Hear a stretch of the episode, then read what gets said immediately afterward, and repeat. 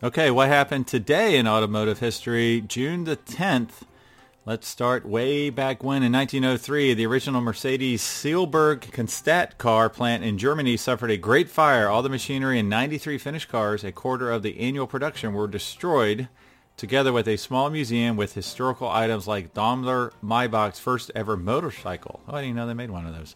The displaced workers received haven salaries and additional bread rations. In 1907, five vehicles left Peking at the start of the Peking-Paris rally sponsored by Parisian daily newspaper Le Matin. There were no rules in the race except that the first car to Paris would win the prize of a magnum of Mumm champagne. The race went without any assistance through countryside where there were no roads or road maps, and that still occurs even to today. But now there are road maps and some roads. In 1934, Henry Ford was awarded an honorary Doctor of Law degree by Colgate University in Hamilton, New York. In 1947, Saab introduced its first car, the Model 92 prototype. Saab had been primarily a supplier of military aircraft before and during World War II. With the end of the war, company executives realized that they need to diversify the company's production capabilities. So they started making cars. In 1949, hailed as a visionary by some and a con artist by others, Preston Tucker was the man behind an innovative, futuristic-looking car that debuted amid great fanfare during the summer of 1948, was indicted for fraud. As envisioned by Tucker himself, the Tucker Torpedo, as the concept vehicle was known, represented quite a departure from the standard fare offered by the big three automakers.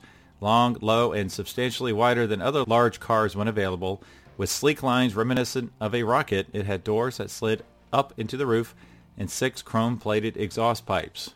So the actual Tucker 48 was very innovative.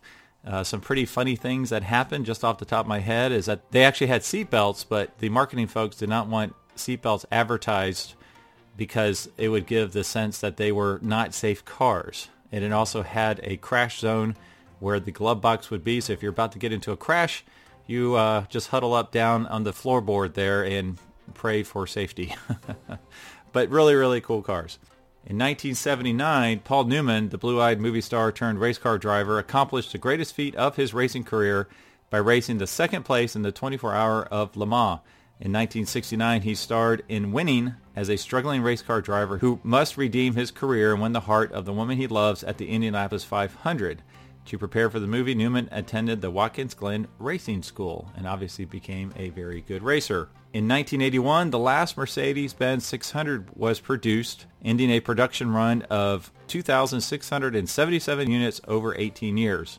In 1994, Ford Japan introduced the U.S.-built Ford Probe GT and Japanese-built Ford Laser. Now, the Ford Probe GT was originally going to replace the Mustang, which there was such an outcry that Ford decided to create a new Mustang, which eventually became the SN95 model. And finally, in 2009, Italy's Fiat became the new owner of the bulk of Chrysler's assets, closing a deal that saved the troubled U.S. automaker from liquidation and placed the new company in the hands of Fiat's CEO. That is it for today in automotive history. Thanks for listening to the Collector Car Podcast. Don't forget to give us a nice rating on iTunes and be sure to follow us on Instagram and everywhere else at the Collector Car Podcast.